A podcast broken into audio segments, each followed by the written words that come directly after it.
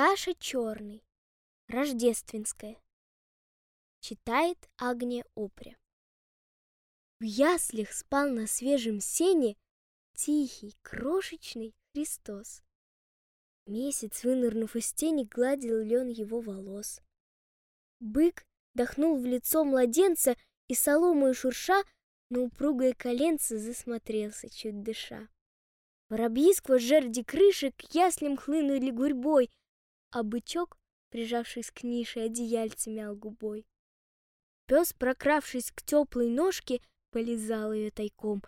Всех уютней было кошке в яслях греть дитя бочком. Присмиревший белый козлик начало его дышал. Только глупый серый ослик всех беспомощно толкал. Посмотреть бы на ребенка хоть минуточку и мне. И заплакал звонко-звонко в предрассветной тишине. А Христос, раскрывший глазки, вдруг раздвинул круг зверей и с улыбкой полной ласки прошептал «Смотри скорей!»